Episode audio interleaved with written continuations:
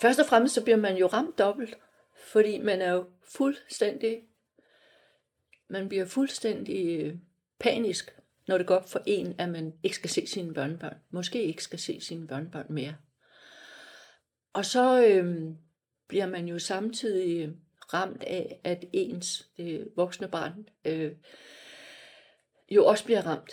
Og man kan mærke det, og man kan se det, og jeg har talt med bedstemøder, som simpelthen ikke kunne kende deres egen søn igen, fordi de ændrede fuldstændig psyke og øh, ja, gik smadret ud af det faktisk. Ikke? Birgit mistede kontakten til tre af sine børnebørn, da hendes søn blev skilt fra børnenes mor. Hun er lige som mange andre blevet ramt af en konflikt mellem to forældre, som hun ikke har været en del af. Når et barn mister kontakten til den ene forælder, er der nemlig ofte bedsteforældre og resten af en familie, som barnet også mister kontakten til. Birgit har derfor skabt et netværk med andre bedsteforældre, der står i lignende situationer. Mit navn er Anders Vendt Jensen. Jeg har skrevet bogen Uden min datter, 7 års kamp for samvær, der kan streames, lånes og købes som e-bog og lydbog, og jeg laver nu denne podcastserie om forældre i konflikt om deres børn.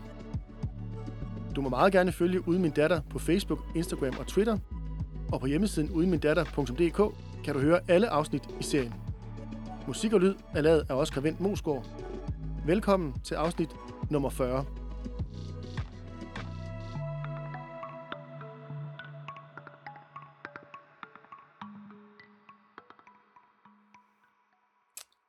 Vi skal tale om bedsteforældre, der mister kontakt til sine børnebørn. Det har du prøvet, og derfor har du lavet den Facebook-gruppe, der hedder Vores børn har ret til bedsteforældre. Den skal vi snakke om senere, men først skal vi lige høre om din egen historie. Og vi har jo snakket om, at du ikke kan gå så meget i detaljer, men vi bliver lige nødt til at forstå, hvorfor det er, at du er så interesseret i det her område. Så jeg kan jo starte med at spørge, øh, hvor mange børnebørn har du, og hvor mange er det, du ikke ser? Jeg har tre øh, farmor børnebørn, som jeg ikke ser og ikke har set i to, tre og fire år. Og så har jeg to mormor børnebørn, som jeg har god kontakt med, og så har jeg fem øh, bonusbørnebørn med min samboende mand igennem 20 år, Harry, som jeg har øh, ja, haft øh, kontakt med, lige fra de blev født faktisk, ligesom han havde øh, var her, da mine børn, børn blev født. Ja, det er en større flok. Men hvis vi holder os til de tre, du ikke ser, for det er jo lidt det, det skal handle om. Øhm, nu nævnte du, hvor lang tid du ikke har set dem. Hvor, hvor gamle er de i dag? I dag er den ældste en dreng, han er 18 år, ung mand, og så er der to piger, og den ældste er 17 år, og den øh, yngste er øh, 14,5. De er ret hurtigt efter hinanden. Kan du prøve at sætte ord på, hvordan dit forhold var til dem, inden du så ikke så dem mere?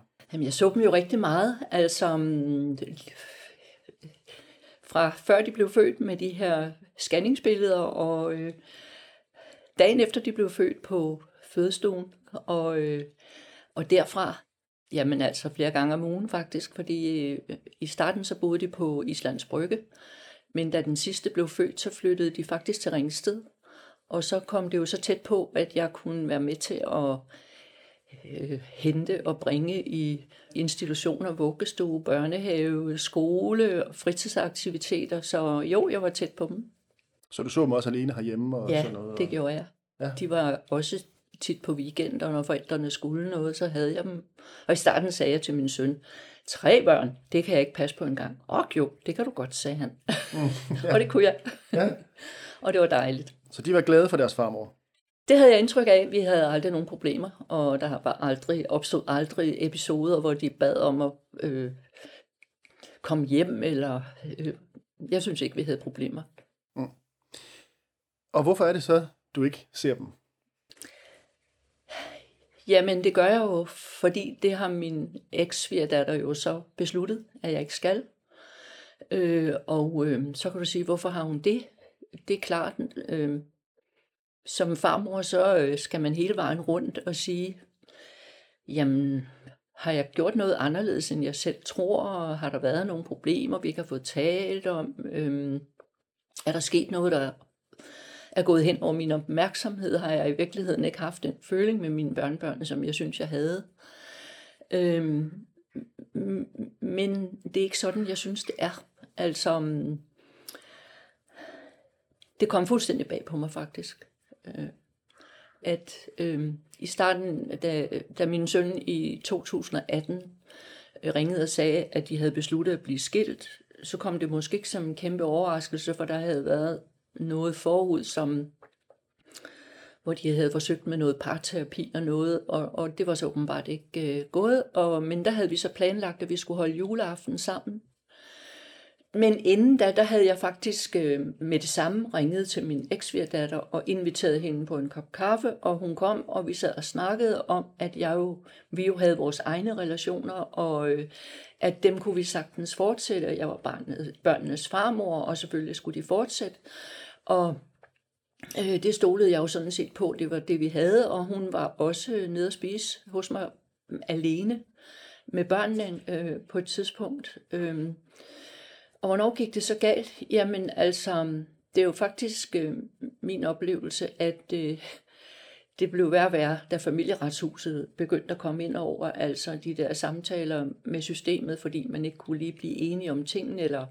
Men det vil sige, at de havde en, en, en delaftale, samværsaftale, de selv havde lavet, men den bliver de uenige om, eller hvordan? Den øh, blev de, må de være blevet uenige om, fordi det startede så med, at øh, det skulle være en... Øh, øh, hvad hedder det så, en 10, 4, en 9, øh, 9 5 aftale, tror jeg endda, i starten, og den blev så til en øh, 10-4, og som så blev til en øh, øh, en, øh, 9, øh, en øh, 11-3, og det gik bare sådan helt nedad, så faldt min, øh, mit ældste barnebarn øh, fra, øh, drengen, som fik nogle, en konflikt, nogle konflikter, sådan nogle teenage-konflikter med sin far, øh, og det blev så kaldt, øh, ja, det blev kaldt psykisk og fysisk, endda også vold i, i, i familieretshuset, og, øh, og, og det ved du godt, det kommer jo til at stå på tryk, og når man så havner i familieretten, og min søn ankede og blev frikendt for, for den slags ting. Øh, men så er det jo som om, at skaden allerede er sket. Øhm, og øhm, jeg oplevede jo også det der med samværschikane, altså at øh, når han skulle have samvær, så var det sådan meget øh, forsøgt kontrolleret fra den anden part, hvor at øh, ligesom børnene havde fået besked på, at øh, sådan og sådan skulle de bare sige, og sådan og sådan skulle de bare gøre, og øh, de havde ikke noget tøj med, og øh, Altså man kunne ikke snakke sig sådan for, til fornuft omkring nogle ting, man burde kunne finde løsninger på. Skal man have dobbelt op af fodboldstøvler, skal man have dobbelt op af alt sportstøj og øh, øh, dobbelt op af tøj i en alder, hvor børn vokser. Øh, det virkede fuldstændig vanvittigt på mig. Ikke at min søn klagede over det, men det virkede fuldstændig grotesk på mig, at det var sådan, det var. Så der var mange ting, der kom rigtig bag på mig. Jeg havde øh, øh, altså min samboende mand, hans to børn var begge to, øh, havde begge to været i tidligere parforhold med børn, hvor alle, ligesom vi alle sammen kunne ses og, og øh, fejre de begivenheder, der nu engang er rundt om børn, og øh, være glade og positive, og jeg har slet ikke set det her komme overhovedet. Mm. Men hvornår er det, familieretshuset kommer ind i processen der? Fordi hvis du siger, at de hele tiden ændrer samværdsaftale. Er det i familieretshuset? Det er det. Okay. Altså, det er det jo. De har en aftale hjemme ved køkkenbordet, og så, øh, ja, jeg skal ikke kunne sige, hvem der beder om at komme. Jo, det, det ved man jo godt, øh, at den, der kommer først i familieretshuset, er jo som regel den, der får bo bopælen, og øh, den anden får så samværet. Øh, øh, jeg tænker også, at min søn, han har gjort, ligesom jeg kan se, at mange fædre gør, de siger, Nå, så øh, bliver du bare boende i huset, så børnene har deres øh, vante omgivelser, og så finder jeg et andet sted at bo. Og han fandt et sted at bo øh, fire kilometer væk fra, hvor de boede, så, så alt det med samvær og skole og sådan noget, det kunne bare sådan glide ind i hverdagen. Men det kunne det jo ikke, altså, mm, det kunne det jo ikke, fordi der kom det, der hedder samværschikane, helt klart. Og, og jeg oplevede det egentlig. Jeg forsøgte jo så at være sammen med børnene. Øh, øh, når min søn skulle have dem, fordi i mellemtiden havde jeg så haft øh, et udstående med min eksvigerdatter, hvor hun øh, ligesom sagde, vendte om på en tallerken fra at sige, jamen det, du er jo farmor, selvfølgelig skal du øh, se børnene, til at nej, det skal, synes jeg ikke, du skal alligevel. Øhm, du kan se dem, når din søn, som hun altid sagde, din søn øh, ser dem. Og eftersom hun gjorde alt, hvad hun kunne for, at de ikke skulle se hende, så blev det jo sværere og sværere hen ad vejen. Og til sidst droppede det jo helt ud. Det var ikke sådan, at de forsvandt alle tre på en gang. Det, det, det, det skete sådan øh, lidt efter lidt. Først droppede drengen ud, øh, som jeg lige har fortalt, og så, så begyndte den ældste af pigerne sådan at ringe til mig, når hun skulle være hos sin far, at jamen altså, jeg vil gerne til den og den fest, og og, og, og øh, kan du ikke sige til far, at det skal jeg? Og så sagde jeg, men det skal du jo finde ud af med din far. Når du er hos din far, så er det jo jer to, der skal lave aftaler. Og, og på et tidspunkt så ringede hun at øh, om børnebidrag, øh, og, øh, og jeg sagde til hende, ved du hvad, øh, børnebidrag, det er slet ikke noget, vi to skal snakke om. Det skal din far og din mor snakke om. Det skal vi to ikke snakke om. Og det blev så senere brugt som, at jeg havde afvist hende, da hun havde brug for at tale med mig. Men det foregik i, i telefonen, og hun ringede op og var meget op og køre. Og, øh, og øh, ja, jeg blev jo ligesom taget selvfølgelig også øh, fuldstændig på sengen, med det angik. Øh, og overrasket over, at det var det, vi skulle snakke om. Øh, og... Øh, og så øh, gik der ikke ret lang tid, så droppede hun ud og, og, og sagde, at øh, hun ville ikke se sin far mere. Og så droppede jeg jo med ud. Og øh, den lille, den lille, som vi kaldte hende, men hun var også to år efter den, hende her, hun blev ved med at sige, at hun gerne ville se sin far. Og, øh, og det gjorde hun også, men man kunne jo godt mærke, at hun var påvirket af situationen, og at det var sådan lidt anstrengt. Øh, sidste gang jeg så så hende, der var hun her øh, nede, og vi, det var op til jul. Øh, hun har fødselsdag i december, og vi skulle bage småkager, og hun skulle holde sin fødselsdag hos sin far. Og det bagte vi småkager til, og øh, vi hyggede, og hun skulle så have en stor operation i januar måned, og den talte hun selv meget om, og, og jeg prøvede at tale med hende så godt jeg kunne. Men ellers var det meget sådan, at man mærkede, at øh, hun var ligesom pålagt ikke at tale om noget derhjemmefra. Og det respekterede jeg, øh, synes jeg. Og altså, der skulle hun have været sammen med sin far juleaften, men, og han kører ret langt for at hente hende, men der har hun så ombestemt sig og vil hellere være hos sin, øh, sine søskende og hendes mor. Øh, og øh, det kan jeg jo på sæt og vis godt følge. Hun har været bekymret for også sin operation øh, ind i januar, og hun har haft mange følelser, både om det ene og om det andet. Øhm, men det gik min søn enormt meget på, og, øh, og, og det kom han til at vise. Øh, altså han, han blev meget ked af det, og havde, øh, ja, rent udsagt, øh, øh, grædt foran hende, og... Øh, men, men, men ikke som jeg forstod det på nogen sådan dramatisk måde, men, men havde ikke kunnet skjule, at han var skuffet og ked af det, og var øh, så kørt, øh, kørt igen. Og det blev så brugt imod ham senere, at øh, det havde påvirket øh, hans yngste datter rigtig meget, at han havde vist følelser i den anledning. Men hvorfor er det, børnene siger, de ikke vil? Altså, hvad bruger de som begrundelse? Mm, jamen, de har brugt tre forskellige begrundelser. Den første, det, der skulle pigerne herned og besøge mig, og det hele var så nyt, og, og der ringer jeg så til drengen og siger, har du ikke lyst til at komme med? Kommer min far? Ja, han kommer jo med pigerne, sagde jeg det øh, ærligt og åbent. Øh, øh, men øh, kan du ikke, øh, det, det klarer du vel nok, siger jeg så, at øh, møde ham i døren. Øh, og det blev så brugt imod mig, at jeg havde forsøgt at få ham bragt sammen med sin far, øh, hvad jeg jo på ingen måde sådan set havde planer om. Jeg kunne jo godt øh, fornemme, at det hele var meget sårbart øh, på det tidspunkt. Men, men hvad er det, han siger? Hvorfor vil han ikke se sin far? Jamen, han har aldrig sagt noget direkte til mig. Det er kommet igennem deres mor alle tre gange. Der er ingen af dem, der direkte har sagt til mig, hvorfor de ikke vil se deres far, hvorfor de ikke vil se deres farmor. Og hvilken begrundelse kommer moren så med i forhold til, hvorfor de ikke skulle have lyst til det?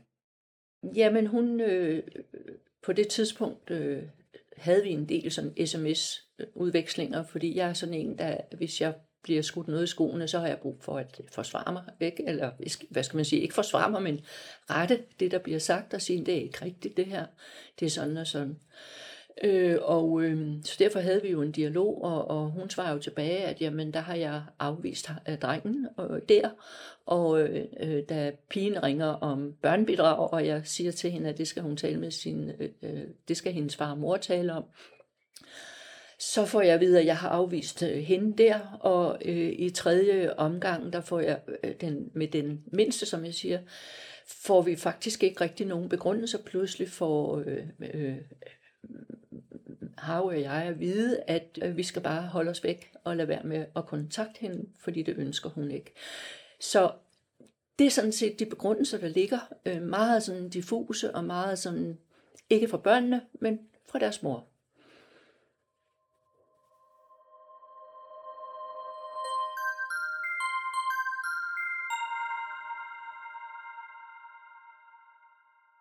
Ved du så noget om dem i dag? Altså, hører du noget fra, fra nogen i området, eller hvordan? Altså, mine børnebørn, de bor i Københavnsområdet, øh, og øh, går ikke i skole her i området, og øh, jeg har faktisk været ret god til at finde dem, fordi jeg forestillede mig, hvad de skulle efter øh, skole, øh, folkeskolen, og jeg, jeg fulgte min, øh, mit ældste barnebarns efterskole, fordi der havde jeg lige nået at få at vide, hvor han skulle, eller jeg gættede på, hvor han skulle hen. Jeg havde hørt den første del af snakken om, hvor han skulle hen. Øh, så fandt jeg min, mit øh, mellemste barnebarn på øh, en anden efterskole, hvor jeg gættede på, hvor hun skulle være. Og ja, der fandt jeg hende, og fandt nogle, indimellem nogle billeder, hvor jeg kunne se, at hun havde det godt, og jeg fulgte skolen og så, hvad, Øh, hvilke aktiviteter, ligesom med den første, der var, og så så et glimt af dem begge to, og det var sådan set nok for mig at vide, øh, eller det var ikke nok, men det var så det, jeg måtte nøjes med, kan man sige, øh, at sige, ja, jeg ved, hvor de er, jeg ved, hvad de har, er, er gang i, og øhm, den yngste vidste jeg jo et langt stykke tid, hvor var, og øh, og jeg havde hentet hende ved hendes folkeskole, men da vi fik besked på at holde os væk, øh, så var det faktisk det, vi gjorde. Øh, fordi jeg ønskede ikke, at, øh, at vi skulle skabe øh, mere uro i deres liv, end der allerede var. Men det vil sige, at du følger dem på, den, på sidelinjen øh, digitalt, der kan man ja, det gør jeg. få en fornemmelse af det. Og så hvis du skal have det sidste med, så har jeg i lang tid ikke vidst noget om den mellemste og den yngste. Men i går, der øh, var der pludselig en kusine, der havde set dem på TikTok. Mm. En skøn video, hvor øh, den mindste er i konfirmationskjole, og jeg, jeg, det, jeg var næsten i panik for at finde ud af, om hun skulle øh, konfirmeres, fordi jeg blev faktisk bedt om, sådan helt usædvanligt, at være hendes gudmor. Og det var hendes far og hendes mor, der begge to samstemmende bad mig om at bære hende til dåben, da hun blev døbt.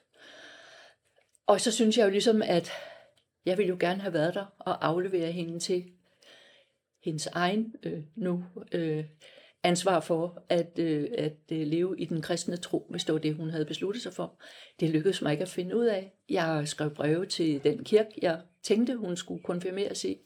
De var tavse som graven, de havde tavshedspligt, og de, ja, de forstod godt mit behov for at vide det, men, øh, men kunne jo ikke sige noget. Og, men jeg tror, det satte sig lidt i, alligevel, fordi så fik jeg at vide, hvornår hun ikke skulle konfirmeres. Øh, og så kunne jeg gætte på, at hvis hun skulle konfirmeres, så måtte det være i den kirke på det tidspunkt.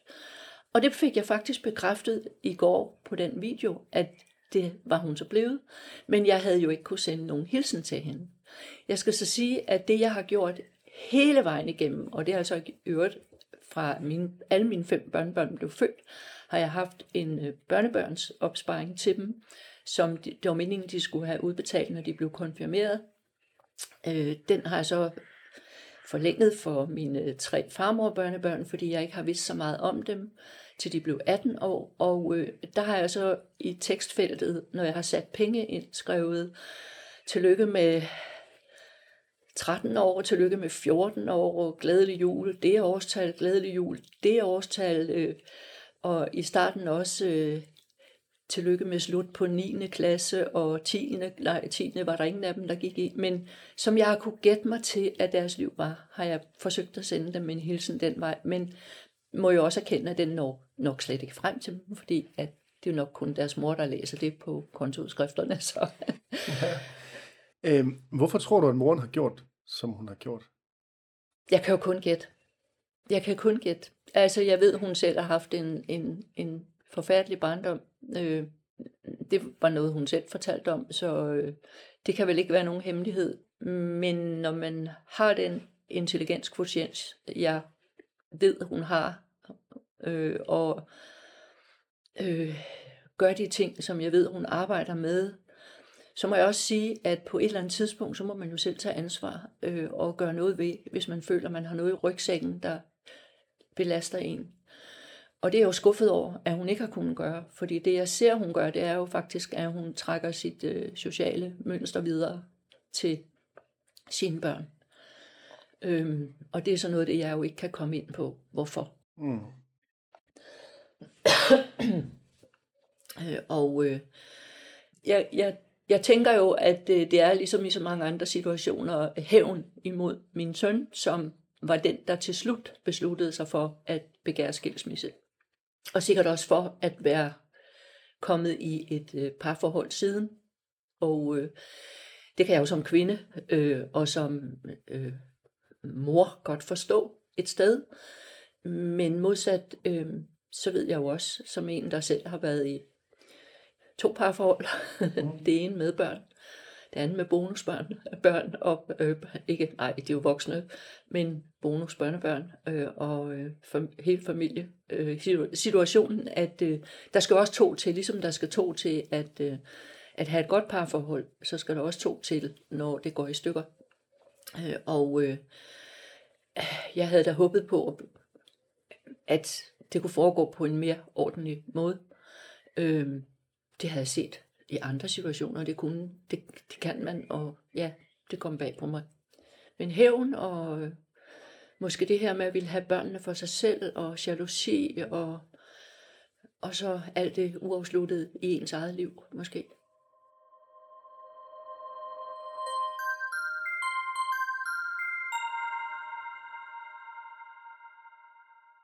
Det vi også skal tale om i den her, det er, hvordan er det, man bliver ramt som bedsteforældre?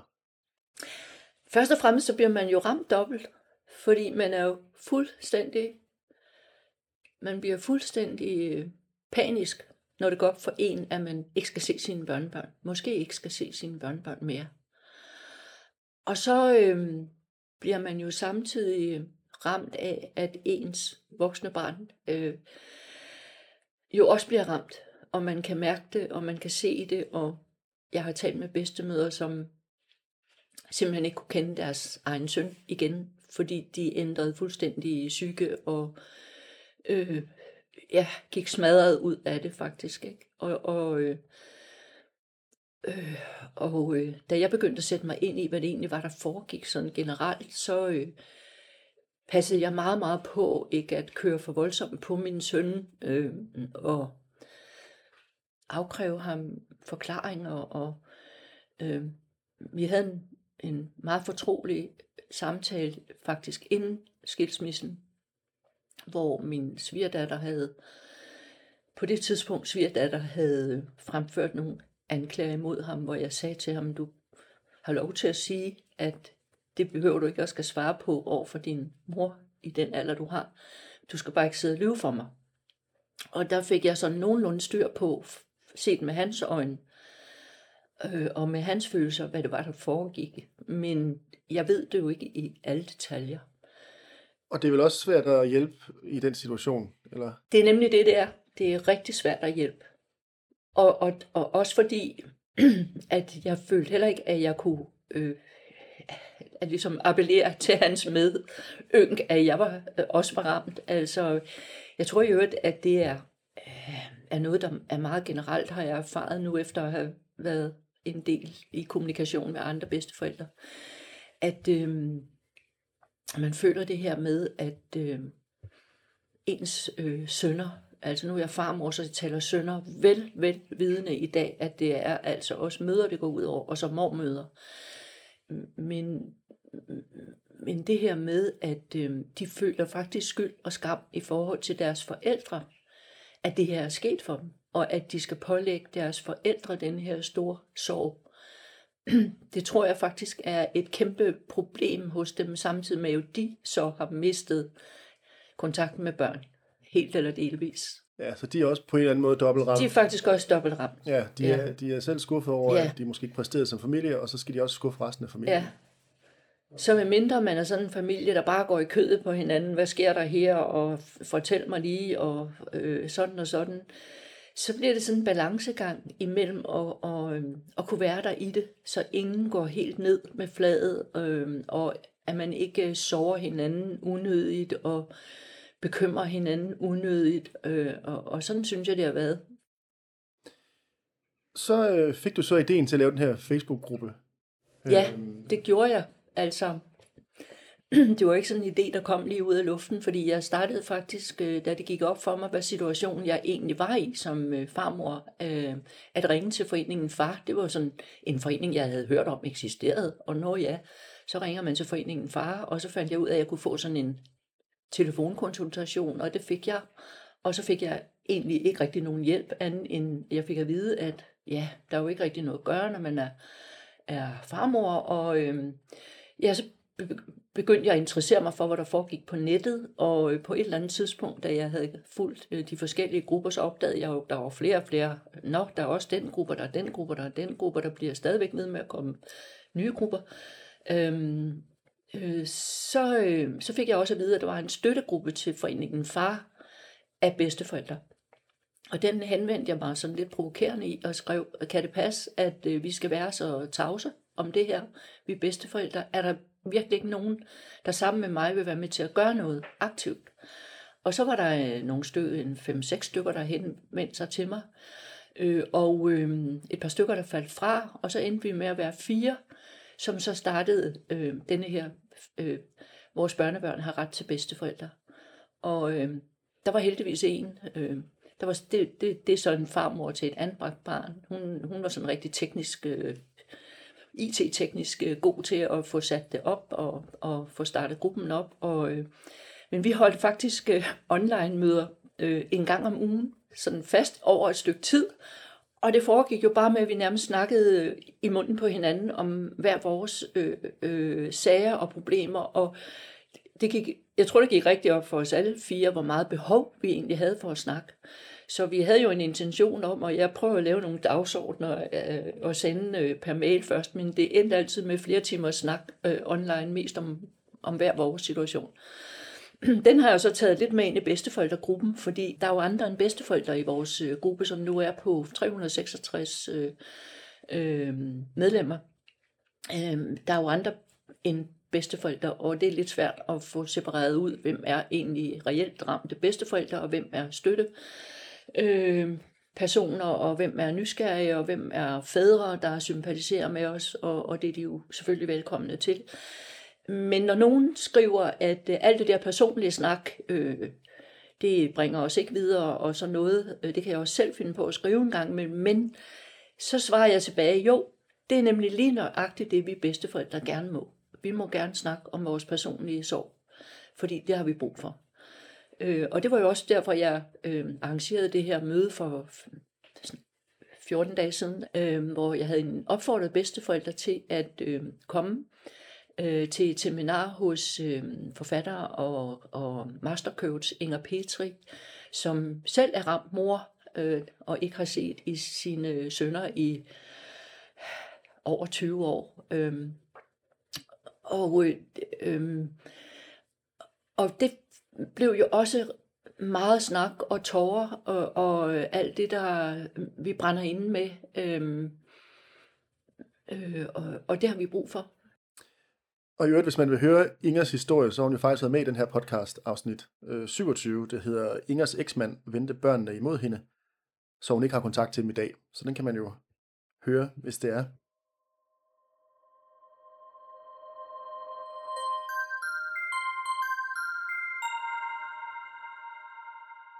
Hvad er det så, du hører fra andre? For du har jo en historie, og de har jo nogle andre historier. Kan man sådan koge ned til, hvad er det sådan, de typiske problemer er, eller, eller hvad kan man sige, udfordringer? Altså for det første, vi var, øh, vi endte med at være 13 plus så Inger Petri, øh, og øh, det var egentlig forbavsende, så forskellige historier vi havde.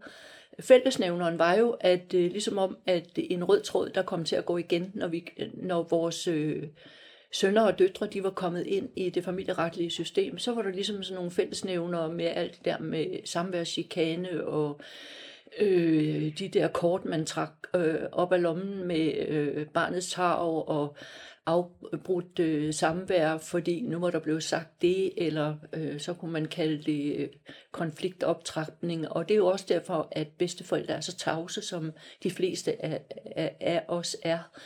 Øh, det er jo fordi, vi er bange for at medvirke til konfliktoptrapning, fordi der skal åbenbart ikke så meget til, at, øh, at man kan bruge det, øh, selvom det måske er bedsteforældre, der så udøver det i ja, situationstegn. Ja, for jeg tror, man kender altid der, uanset hvad man siger, så kan det altid blive vendt i en eller anden retning. Præcis. Øh, og så er det måske bedre at holde mund. Øhm, nu sagde der var de der 13-17 forskellige historier. Altså, hvad går sådan typisk igen? Jamen, bedsteforældrenes øh, totale overraskelse over, at det sker, for det første. øhm, og afmagten over ikke at kan gøre noget. Øhm, at mange af os ikke aner, hvad vores børnebørn de har for et liv. Øhm, den angst og uro og bekymring i, for deres fremtid, at det faktisk giver. Der er vel også noget med, at man ikke kan forstå, hvorfor systemet er, som det er, eller det kan lade sig gøre at holde ja. børnene væk. Men man sidder vel også som bedsteforældre, tænker jeg, og sidder og tænker, hvad tænker ens børnebørn? Kan det virkelig passe, de ikke vil se mig? Kan det, hvad er det, der er sket? Fordi du har, man har haft nogen, der har løbet rundt og været sådan nærmest hengivende. Det er børnebørn jo typisk. De er bare glade, fordi de kommer ind og bliver forkælet og så videre. Øhm, og lige pludselig så er de vendt helt rundt. Altså man må også tænke enormt meget om, hvad sker der inde i hovedet på dem? Jamen helt sikkert. Det gør man da. Øhm, det er klart, det kommer jo som et chok, at, at når man føler, at man har haft en rigtig, rigtig god og hyppig relation til sine børnebørn, og får at vide, at de ikke ønsker at se en mere. Jamen, tror det, man tror ikke på det. Jeg troede ikke på det. Altså, jeg tænkte med det samme. Hvad er det, der ligger bagved? Mm. Øh, de påvirkede til at sige sådan, jeg var faktisk ikke et øjeblik i tvivl om, at de var blevet påvirket til det.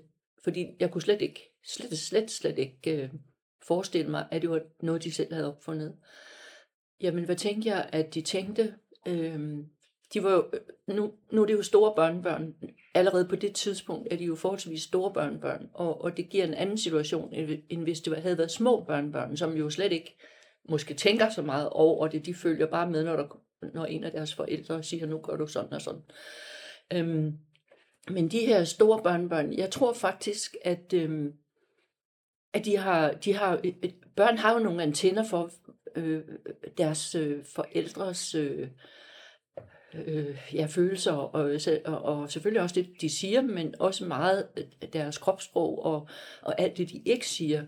Og jeg, jeg tænker jo, at de her øh, tre børn netop har altså været nødt til at vælge at, øh, at gøre det, de kunne mærke, deres mor gerne ville have. Hvordan er det at have sådan et fællesskab så, som I har fået i den her Facebook-gruppe? Jamen det, det, øh, det, det, det tror jeg virkelig har øh, betydet noget for i hvert fald de øh, øh, 13 øh, bedsteforældre, der deltog i vores øh, mødeseminarer, kursus kaldte det. Det er lige meget, det var jo egentlig et møde, hvor vi mødte hinanden første gang og så hinanden første gang efter at have kommunikeret på Facebook. Og øh,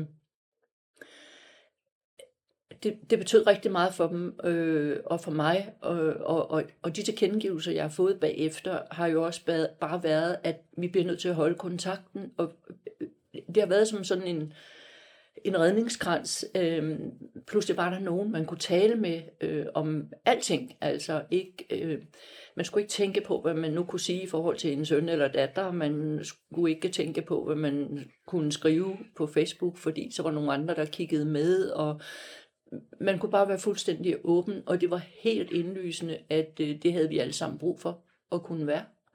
Øhm, nu står jeg i en situation, hvor jeg skal flytte, men det er da helt sikkert, at øh, jeg har lovet, og det gør jeg også, at samle op på og lave en kontaktliste, så vi kan bevare den kontakt, vi der var der, men forhåbentlig også flere, der kobler sig på listen og måske kommer næste gang.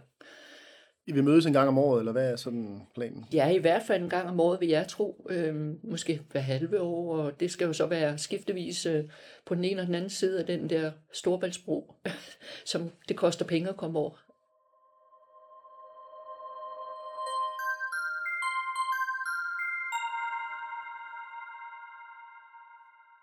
Så hvis vi hopper over til systemet, hvordan synes du, det har været i den her sag med din søn? Jeg har ikke øh, egentlig øh, været involveret så meget undervejs i starten, øh, men efterhånden som jeg jo fik mere og mere viden om, hvad det egentlig var, der foregik, så har jeg selvfølgelig været nysgerrig bagefter og, og, og stillet spørgsmål til det, og, øh, og fået noget mere at vide om, hvad han så har været udsat for. Og øh, øh, jamen, man kan jo ikke, øh, man kan jo ikke andet end at øh, jeg var f- lamslået over, sådan det foregik. Det har jeg slet ikke forestillet mig det. Overhovedet ikke forestillet mig, at, at, øh, at man kunne at man kunne have et system, øh, som egentlig er blevet skabt for at hjælpe de forældre, der ikke selv kan finde ud af det. Øh, og, så, og så bliver det hele meget værre, når man kommer ind i det system. Jeg synes, det er, det er rystende, og det er... Mm, jamen, det har, det har rystet hele min øh, tro på, på alle systemer. Jeg er blevet mistænksom over for alle systemer. Jeg tror ikke på, på systemer øh, længere. Øh, øh, og øh, det er jo et alvorligt problem, hvis man får det sådan med det samfund, man lever i, at man ikke tror øh, på systemerne, og man ikke tror på politikerne, og man ikke tror på, at man som borger kan få retfærdighed og retssikkerhed og øh, menneskerettigheder opfyldt, og hvad ellers man kan komme frem med børns øh, ret til at have to forældre øh, i, i, i vores konkrete øh, sag. Øhm, Så når du ser på det, har du nogle forslag til, hvordan det så kunne ændres? Altså, jeg har fra starten af egentlig sagt, at jeg kunne virkelig ikke forstå, at man ikke i det øjeblik, man oplever det, gør man nok næsten i det første møde i familieretshuset, at forældre ikke kan finde ud af det her, og der er en konflikt, som sikkert på det tidspunkt allerede har stået på mere eller mindre et stykke tid, at man ikke allerede der afskærmer børnene, ikke ved at tage dem fra forældrene, men ved at give dem en, en rigtig børnesagkyndig øh, mentor faktisk, som, øh, som børnene kan få tillid til, og som ved, hvordan man skal tale med børn i forskellige aldre, øh, og fortælle dem om deres ret til at beholde kontakten til begge forældre. Øh, og, øhm, øh, og hvor, som kan være den der øh, livline, øh, hvor de kan ringe til og fortælle, hvad de har oplevet hos far eller mor, hos samværsforældre eller hos bopælsforældre, fordi de er i minefeltet midt imellem dem, øh, og, øh, og snakke med en voksen, en rigtig voksen, og en voksen, der ved noget, øh, person om, øh, hvordan de, de øh, som kan trøste dem, men også øh, fortælle dem, hvordan at, øh, at de måske kan forholde sig i den situation. Jeg tror da også, der er mange børn, der bliver skræmt ved at skal i en børnesamtale, øhm, og man kan jo ligesom fornemme, at der er mange, der bliver klædt på til det, øh, mere eller mindre hensigtsmæssigt, men, øh, men, men først og fremmest må børn være skræmt. Mit eget yngste barnebarn var øhm, tre gange i sådan en børnesamtale, øh, øh, samtale, som endte med, at hver gang, at, øh, at hun... Øh, sad og så ned i bordet og sagde, at øh, jeg skal nok selv sige, når, min, når jeg gerne vil se min far. Øh, og, og, og så kan man ligesom ikke komme længere. Altså, og jeg tør slet ikke tænke på, hvad der sker med de børn, når det går op for dem. Jamen, jeg har jo selv siddet der og sagt, at jeg ikke vil min far. Det er min egen skyld. Tænk på, hvad et å, der skal løftes fra, fra de øh, børn, unge, voksne, hvornår det nu går op for dem, at, øh, at, de, at, at de faktisk selv har fået lov til at være med til at sige, hvordan situationen skulle være. I min verden, så skulle der være nogle voksne, der, der tog de beslutninger og fortalte barnet, jamen det er slet ikke noget, øh, jeg vil gerne høre din mening om det, men i sidste ende, så bliver det vi voksne, der beslutter. Din far og din mor og nogle andre personer, der hjælper dem, som beslutter, hvordan øh, at du skal se din far og din mor. Så det er noget med at gribe sagen anderledes an, end man Ja, gør det i synes dag. jeg. Og man kan sige, det er jo så forældrene, der er i det her familieretshus og er involveret, og, og bedsteforældre står på Præcis, sidelinjen. ja. Hvad og er det er jo så det næste. At ja. Jeg har jo også en mening om, at øh, jeg kan slet ikke forstå, at når man skal finde ud af, hvad der er børns bedste, at man ikke starter med at finde ud af, hvem har børnene i deres liv, hvem er gode for de børn, hvem er ikke gode for de børn. Og ja, det er da en svær opgave at finde ud af. Det lader jo til, at øh, det er der ikke ret mange, der kan. Øh, der skal man virkelig være dygtig. Og, og det siger man jo så, at man ikke er dygtig nok, fordi det må jo helt klart være en af opgaverne, hvis man skal hjælpe børnene til barnets bedste, øh, og til barnet først, øh, at, øh, øh, at finde ud af, hvem de har i deres liv, som de er trygge ved at have der, og som de har et øh, godt forhold til. Og være med til at sikre det, og, sk- og skærme det forhold. Så hvad er dit råd til andre bedstefælder i sådan en situation? Fordi man står lidt på sidelinjen. Altså, mm, jeg, jeg har selv faktisk, øh, jeg har, jeg har faktisk øh, gået til psykolog øh, i en anden sammenhæng, men hvor jeg også fik lov at tale om de her ting. Og jeg synes faktisk, det hjalp mig. Fordi jeg fik ligesom op og ned øh, i det hele, og fandt ud af, at øh, det ikke var mig, der, der havde gjort noget forkert, eller var gal på den. Øhm, og, øh, og så øh, gjorde faktisk øh, det seminar øh, hos, eller møde hos Inger Petri, sat mange ting i, på plads i mit hoved, fordi hun var god til at coache i det, øh, hvor jeg kom hjem, og øh, min afdøde mand, som døde i januar, han ville have glædet sig meget ved at høre, at jeg kom hjem og sagde, nu har jeg fået det på plads i mit hoved, at nu er mine børnebørn så store, så de begynder også at have et ansvar for, hvad der kommer til at ske fremover. Øhm, jeg ved ikke, hvad bedsteforældrene skal gøre andet end at søge, søge hjælp og søge nogen at snakke med, øh, som ikke er direkte øh, impliceret. Jeg tror, vi alle sammen starter med at tale med vores familie, men vi kan også se, at det er meget svært for familien at kapere. Øhm, og vi bliver alle sammen ramt lidt af det der i starten. Åh, ja, men altså, din søn eller datter må jo have gjort et eller andet, for ellers kunne det jo hele jo ikke være så slemt.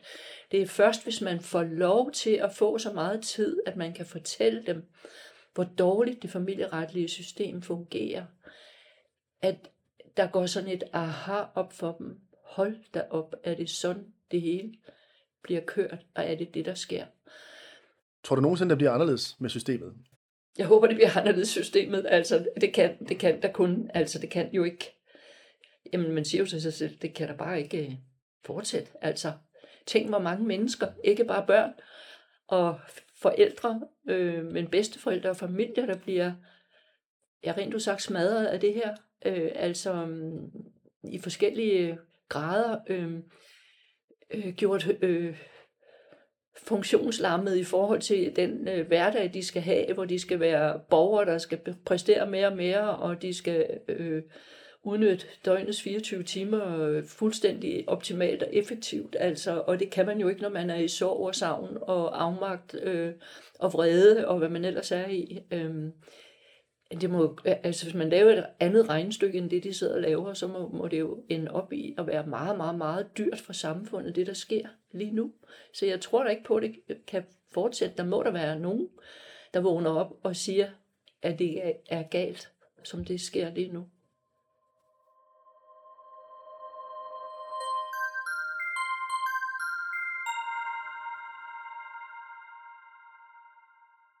Hvad er det så givet dig at gå ind i det her? Altså, nu kan man kalde det en kamp, eller en, en form for, at man gør opmærksom på et problem. Hvad har det givet dig personligt? Det har været min terapi, øh, simpelthen, at gøre det her. Altså, jeg er jo sådan en handlingsorienteret person, øh, så, så, så jeg har det skidt med bare at sætte mig hen og, og sige, nå, det var det, og sådan er det altså. Øh, så så det, det har været min form for terapi, og, øh, og det hjælper mig at vide, at jeg gør noget, og jeg er blevet meget bevidst om, at det er ikke sikkert, det gør, at jeg får mine øh, egne øh, farmor børnebørn øh, at se, det vil der være andre ting, der, der bestemmer, men jeg vil, jeg vil være med til at øh, gøre, hvad jeg kan for, at fremtidens børnebørn og fremtidens øh, bedsteforældre ikke skal komme til at opleve det, øh, som jeg selv har oplevet. Fordi det, øh, det har altså været en meget svær situation, hvis jeg skal sige det mildt. Hvad har været det værste i alt det her? Det værste, det er jo ikke at se sine børnebørn. Jeg savner dem hver eneste dag. Øh, hver morgen, når jeg slår øjnene op, tænker jeg på dem. Jeg tænker på dem alle fem, og også de fem, der er mine bonusbørnebørn. Hvor er de henne? Hvad gør de nu? Og, og nogle af dem ved jeg jo så, hvor er og hvad gør. Øh, og så de tre der, kan jeg gætte mig til, hvad de, hvor de er og hvor, hvad de gør. Og, og bare bekymre mig. Og, og det samme, inden jeg lukker mine øjne om aftenen, så får de lige en tur alle 10 øh, med bekymring på de tre. Du har fundet dem lidt på sociale medier, som du snakker om. Øhm, har du overvejet at kontakte dem, altså trykke på den der sendt besked og, og blevet fristet? Mm, jeg har sendt sms'er og øh, til de to største, øh, og øh, jeg får ikke at vide, at jeg er blokeret. Øhm, øhm, jeg får heller ikke noget svar. Øhm, men bare det der lille håb, at mine beskeder når frem, det gør jeg jo på deres fødselsdage, og det gør jeg til, øh, ja sådan, egentlig meget sjældent, fordi jeg vil ikke øh, tages i og, og, og ligesom stalke dem. Øh, det er slet ikke det, jeg er ude på. Jeg vil bare gerne have, at de ved, at jeg er her, og at øh, uanset øh, hvordan og hvornår, øh, så vil de altid være velkomne. Øh, også uden at jeg kaster mig over dem og siger, hvorfor skete det, og så videre. Øh, så jeg prøver på at blive i deres periferi, om jeg så må sige. Øh, for jeg tror jo på det der med, apropos råd til andre bedsteforældre, at man skal aldrig give slip og aldrig give op. Er det sådan, du sender en sms en gang om året, eller hver jul, eller hvordan? Eller er det... I hvert fald til deres fødselsdag og til jul. Øhm, men jeg skriver jo ikke, øh, at øh, jeg har set dig på Facebook, eller jeg har, og når jeg har fulgt dem på deres efterskoler for eksempel, så har jeg ikke liket øh, eller givet mig til kende på nogen måde. Jeg har ikke behov for at give mig til kende eller like. Jeg har bare nyt at se mine børnebørn, øh, og kunne forestille mig det miljø, de var i lige der, og kunne se på dem, at øh, de var aktive i det miljø, og kunne glæde mig over det, øh, og så øh, øh, ligesom håb på, at de har fundet øh, deres måde at være i det hele på. Tror du nogensinde, du kommer til at se dine børnebørn igen? Jeg håber, at jeg gør det. Men et eller andet sted inde i mit, langt inde i mit baghoved, der har jeg også forberedt mig selv på, at jeg måske ikke gør. Hvordan gør man det? Det gør man blandt andet ved at øh, gøre de her ting, jeg så gør. Det gør jeg ved at gøre de her ting, jeg gør i stedet for ved at være aktiv og ved at handle og ved en gang at kunne sige, at jeg gjorde, hvad jeg kunne.